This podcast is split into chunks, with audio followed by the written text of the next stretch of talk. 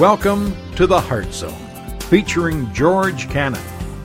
This broadcast is a time of teaching and encouragement from Curwensville Christian Church. For more information, we invite you to visit us on the web at www.curwensvillechristian.org. And now for a message from The Heart Zone. Here's George Cannon. Guys, we've been going through a series that I think is relevant to all of us in our lives, and that is concerning the issue of temptation. Now, when I'm talking about temptation, I am not talking about you being tempted to eat too many chips tonight when you're watching the Super Bowl or too much popcorn. I'm not talking about you being tempted when you're driving by McDonald's, when you smell the exhaust coming out of there and you're smelling, oh, it's a burger, and you want to pull in there. I'm not talking about being tempted by chocolates or things like that, although it could be that if that's an area that is leading to a major issue in your life of defeat. If it's an issue that is continually defeating you and destroying you. And so we're just talking about the issue of the temptations that we face to sin. So we've been, for the last few weeks now, looking at that. We're going to have another message today concerning the areas of temptation. We're going to talk about what to do with it next week, and then we're going to wrap up this series. So I want you to think back last week. I presented to you last week a verse, 1 Corinthians chapter 10, verse 13, and it says, "For there is no temptation that has overtaken you except that which is common to man, and that God is faithful." So we're going to talk about that today. We're going to expand upon that today by looking at the life of Jesus. Why? Jesus was different. Jesus was perfect. How can Jesus relate to me? Well, we're going to see that here in a moment. Because Jesus, while he is perfect, he is the God-man, he was tempted like you and I are tempted. He went through the same type of temptations. And so we're going to examine in Matthew's gospel, the account of his temptations. And we're going to see from his temptations, three areas of temptation that we all face. But we're also going to see that when God is faithful, he's faithful to us because God understands. Because his son was tempted just as we are. So let's look at it together this morning. We're going to look at verses 1 through 11 of Matthew chapter 4. Then Jesus was led by the Spirit into the wilderness to be tempted by the devil. And when he had fasted 40 days and 40 nights, afterwards he was hungry. And when the tempter came to him, he said, "If you're the Son of God, command these stones to become bread." But he answered and said, "It is written, man shall not live by bread alone, but by every word that proceeds from the mouth of God." Then the devil took him up into the holy city, set him on a pinnacle of the temple, and said to him, "If you are the Son of God, throw yourself down, for it is written, he shall give his angels charge over you, and in their hands they shall bear you up, lest you dash your foot against a stone." Jesus said to him, "It is written, you shall not tempt the Lord your God." Again, the devil took him up on an exceedingly high mountain and showed him all the kingdoms of the world and their glory. And he said to him, "All these things I will give you if you will fall down and worship me." Then Jesus said to him, "Away with you, Satan, for it is written, you shall worship the Lord your God, and him alone shall you serve." Then the devil left him, and behold, the angels came and ministered to him. Here's what we're going to do with this passage as we talk about this whole issue of the areas of temptation that we face. As we're talking about crossing the line and keeping ourselves from crossing the line, as we're trying to understand the issue of temptation, we're going to take this passage and we're going to divide it into two sections. We're going to talk about the one who understands. So I'm going to talk to you about Jesus and how he can understand what you and I go through. And then we're going to look at the temptations. So let's first look at what's happening. Look at verse 1. It says very clearly there, "Then Jesus was led by the Spirit," that's led by the Holy Spirit, "into the wilderness to be tempted by the devil." A couple things I want you to see here, actually three things. Number one, the first thing I want you to see, and it's just a profound truth that you and I have to realize, is that Jesus was tempted. When you talk about somebody who is without sin, the concept is he's never sinned, so obviously Jesus never faced any kind of temptation. Jesus never ever faced what we're facing. Jesus never ever faced the whole concept of doing wrong. No, that's not true. Jesus, while he is fully God, is also fully human.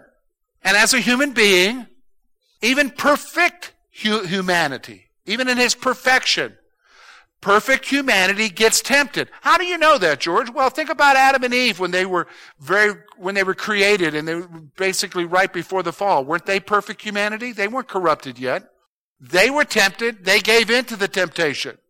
The first thing I want you to see here is when we talk about Jesus and whether or not he understands you and I, especially the stuff that we go through, you got to recognize, first of all, that he's tempted. Here's the second thing. We'll build on that. He was tempted in every way as we are.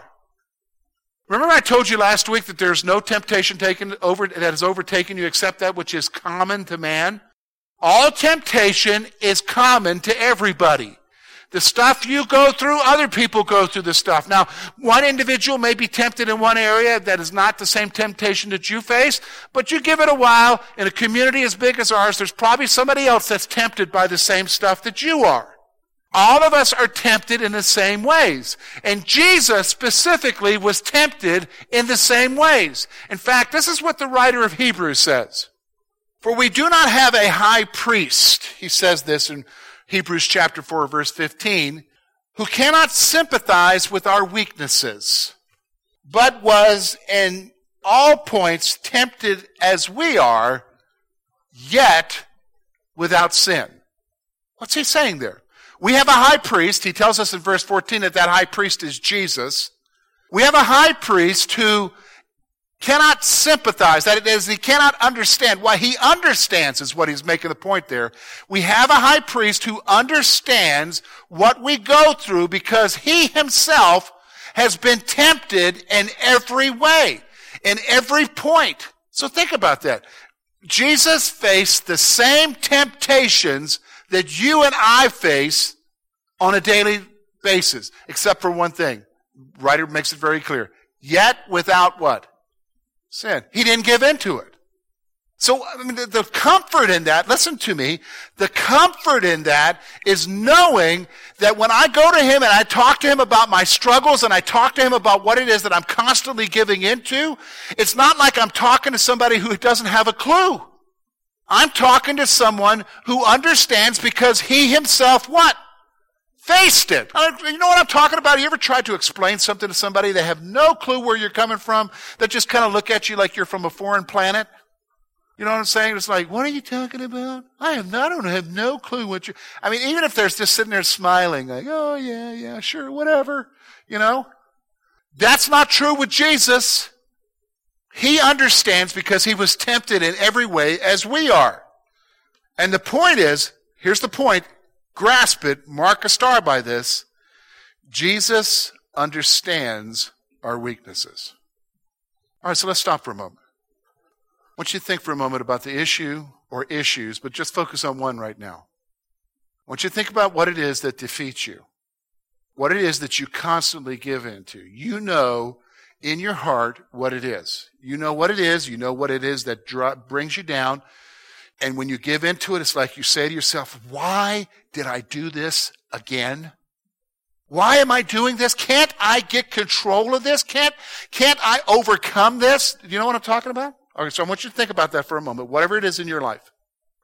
The struggle that you will have is as you're experiencing all of those feelings and those emotions of defeat, the struggle within you is this comprehension, this thought process that goes through your mind that says, nobody understands. Nobody knows what I'm dealing with. I've tried to communicate it, even to somebody who maybe has gone through the same thing.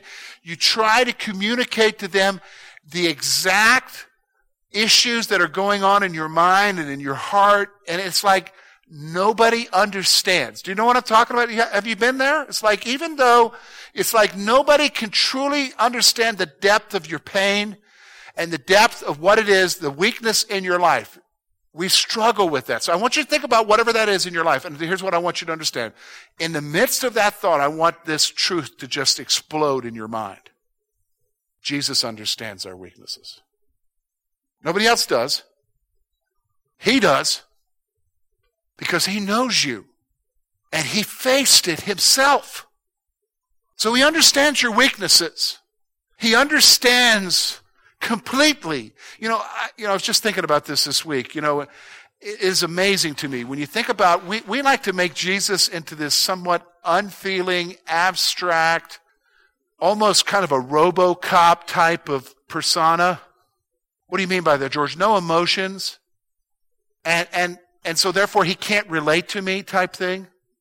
Folks, he identifies with you and your weaknesses and the reality of the temptations that you face daily to do wrong. Isn't that awesome? To know that I'm not just talking to somebody who's abstract, who's distant. I'm talking to somebody who understands completely what it is I'm feeling, and he knows my weaknesses. Isn't that awesome? Because when it comes to this issue of temptation and constantly giving into it, isn't it? It's like unbelievable.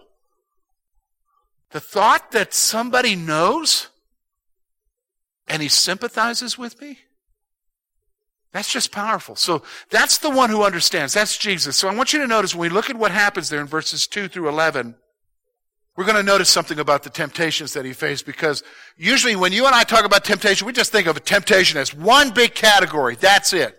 Well, the Bible makes it clear that we're tempted actually in several areas. And so the first thing I want you to notice is that temptations focus on three areas: pleasure, possession, position. Temptations focus on three areas: pleasure, possession, and position. So when you think about what it is that you're tempted by, I can almost guarantee you, folks, it's going to fall into one of these three categories.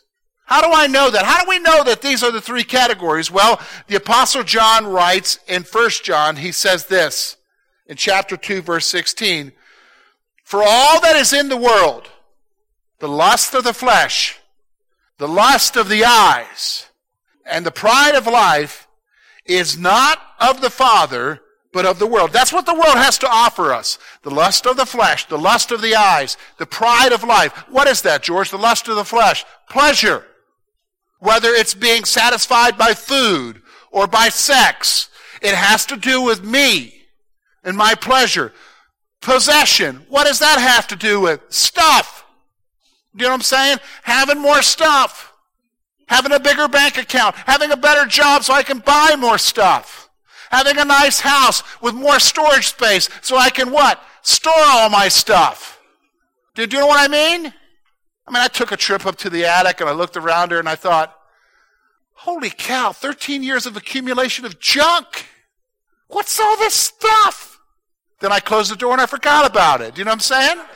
Isn't that what we do? Possession, and then what? Position. What are we striving for? All of us are striving. The temptation to strive for position. Even in a church, well, I never would strive for anything. Yeah, you do. We're having a potluck dinner, and you're going to strive to be the what? The best dish there is.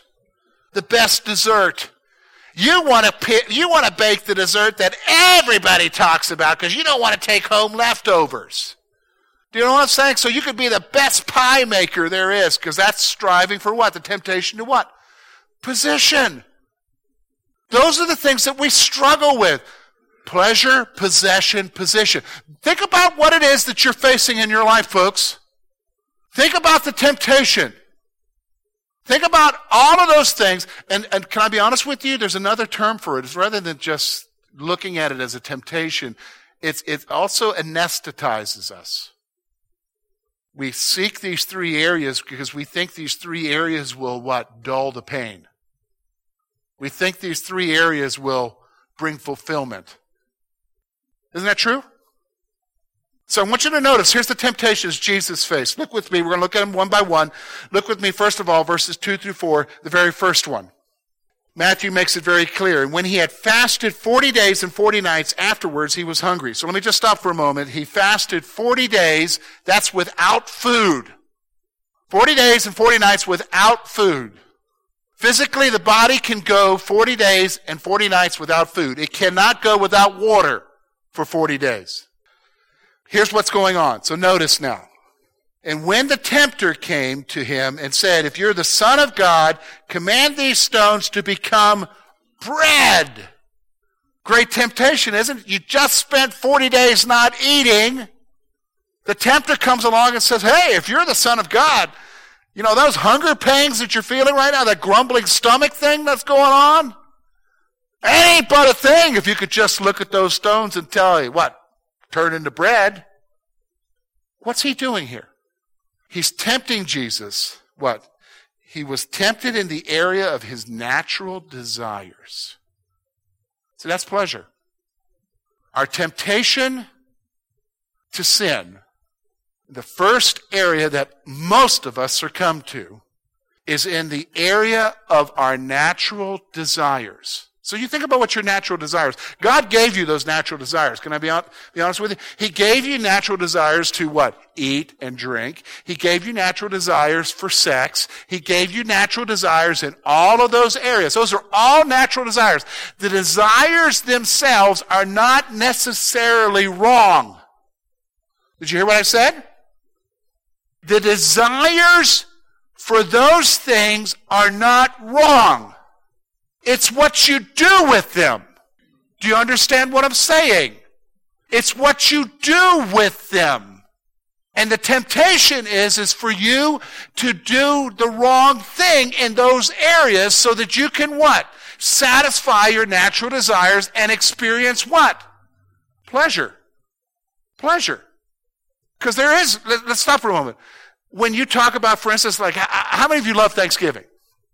How many of you love Turkey Day? I love Turkey Day, okay? And you go, and we go down to my in-laws, and we'll have a turkey and all the fixings and everything, Waldorf salad and all that stuff there. And we get a big plate and all that gravy, and I just wolf it all down in those homemade buns that my daughter Maddie makes, and you put the butter on that. Oh. At the end of it, yes, you're bloated. Yes, you're miserable, but you feel what? Pleasure. Pleasure. See, this is the thing. The first area of temptation that Jesus faced, bottom line is what? Natural desires. Here's the second area. Look with me now, verse 5 through 7. Then the devil took him into the holy city and set him on the pinnacle of the temple and said to him, if you are the Son of God, throw yourself down, for it is written, he shall give his angels charge over you, and in their hands they shall bear you up, lest you dash your foot against a stone. And Jesus said to him, it is written, you shall not tempt the Lord your God. Here's what I want you to see, folks. He was tempted in the area of recognition. Recognition. What do you mean recognition, George? Well, let me explain to you what the highest pinnacle of the temple is. The temple, that meant the highest point on the temple building itself. Satan took him there, and he's saying, throw yourself off, Jesus. Make a big show here, because if you make a big show, if you throw yourself off, isn't it written in the Bible that his angels won't let anything happen to you? And guess what? All the people who are down there worshiping in the temple, they're going to what? See this happen, and they're going to say, woo, wow, look at him. He is something special. It's all about recognition. It's all about what? Position. That's the temptation here. The temptation to be recognized, the temptation to have position. Well, you know, we face that daily. What do you mean? Okay, position. So think about it for a moment. A big scandal happened in our country here recently with regards to our nuclear arsenal. How many of you saw that in the news? One of the big parts of the scandal was the guys who were in charge of the nuclear bombs cheated on the test. These are officers to get the position. Now, why did they do that? Because they're human, and they were tempted to do it for what? Recognition. And position. Same thing happens all the time, doesn't it? Happens in our schools. Parents help their children to achieve so they can get better scholarships or whatever. Things like that happen for the purpose of what? Recognition. Position. That's what's going on here. And in fact, John would say it's what? The pride of life. Look at me. Look at what I achieved. I may have cheated my way there, but look at what I did. That's the temptation here. The first area has to do with pleasure and the personal satisfaction of it. The other one has to do with something a whole lot more, something that feeds my ego, that feeds my pride. And that's what Satan is tempting Jesus with. And let's be honest, folks, that's what we face in the area of temptations, isn't it? Now, it's probably not as much as we face when we talk about our natural desires, but you will face these temptations in your life, at your workplace, all the time. All the time. Here's the third area. Look with me now at verses 8 through 11. And the devil took him up on an exceedingly high mountain and showed him all the kingdoms of the world and their glory. And he said to him, all these things I give to you if you will fall down and worship me. Then Jesus said to him, away with you, Satan, for it is written, you shall worship the Lord your God, and him only you shall serve. What's going on here? He's tempted in the area of possessions as well. Power. Stuff. All has to do with stuff and the temptation for more stuff and the more the power that we get from it. So Satan's, it's kind of ironic, you know, because I've been going through the Daniel study in the Sunday school time. And when you read the prophecies of Daniel, you'll know that the Messiah later on, he receives all the kingdoms of the world. Later. But here's what Satan's doing. He's saying, hey, I'll give it to you now. We don't have to wait. I'll give it to you now. All you got to do is just worship me. All you got to do is just bow down to me, acknowledge me. See, this is the temptation for power. What will you do? What will you give into for what? Power. What will you give into for possessions? Did you understand what I'm saying? To have more stuff.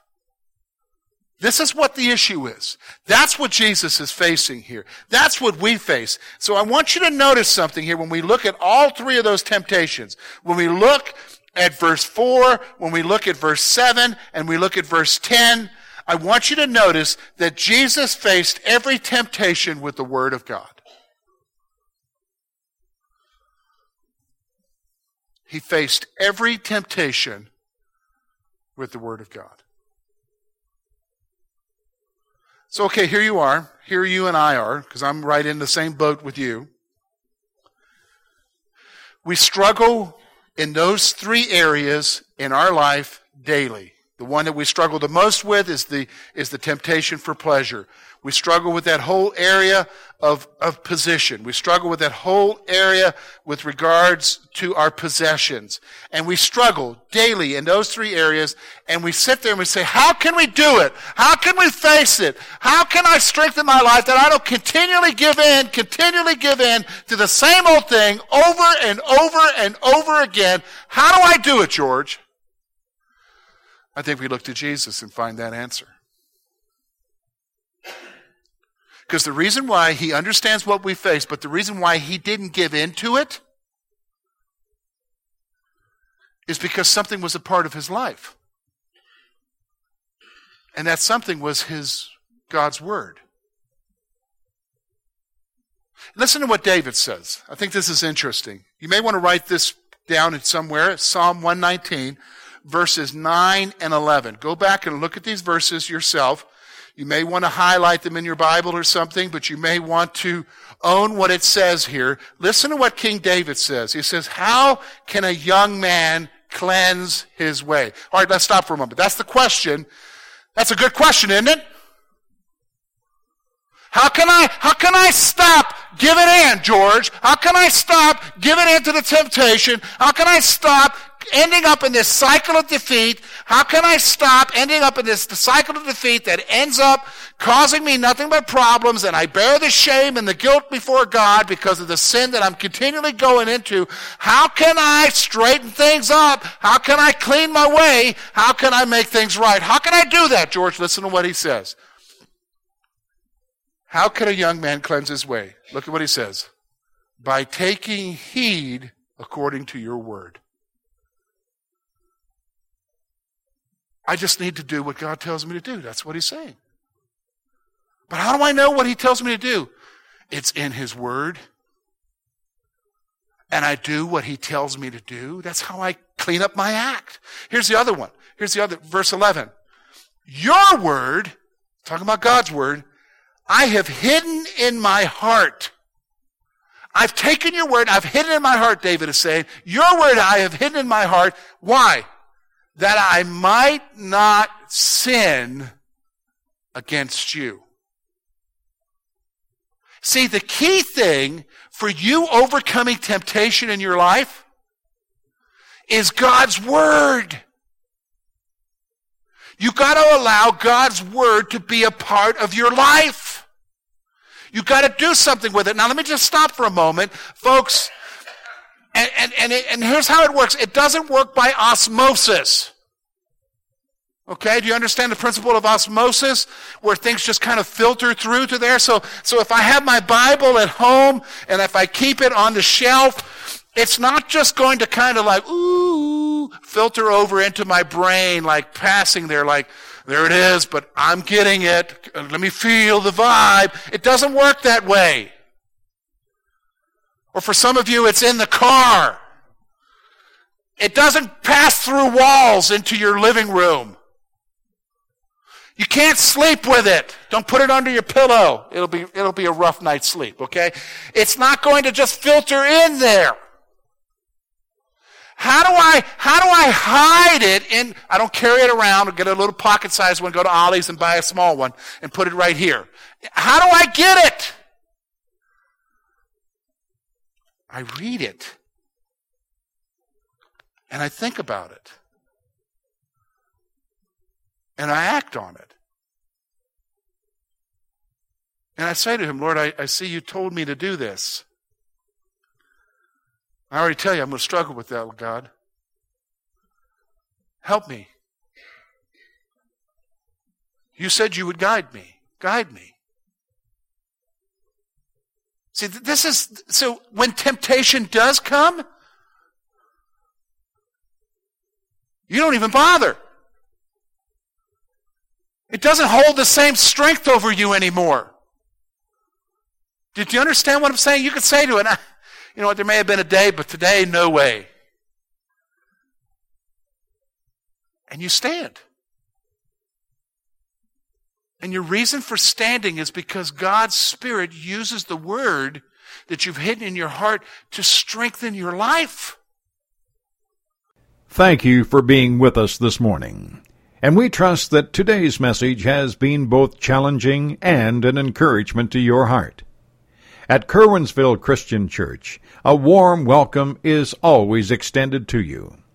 We're located at 700 State Street, Curwensville, Pennsylvania. For more information about our ministry, please visit us on the web at www.curwensvillechristian.org. Now, on behalf of George Cannon and the entire church family, we hope that you will look to the Heavenly Father in all that you face this coming week.